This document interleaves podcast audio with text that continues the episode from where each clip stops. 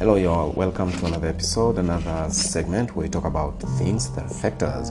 But before we go on, if you like what I do, go to Spotify and subscribe so that you never miss any of my podcasts.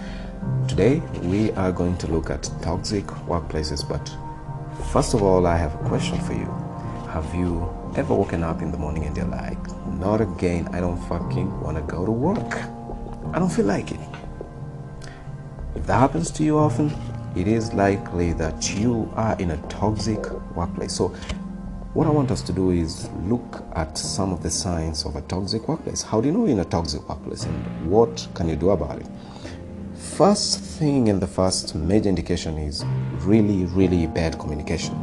In toxic workplaces, the communication is so bad that most people resort to gossip because you don't know what's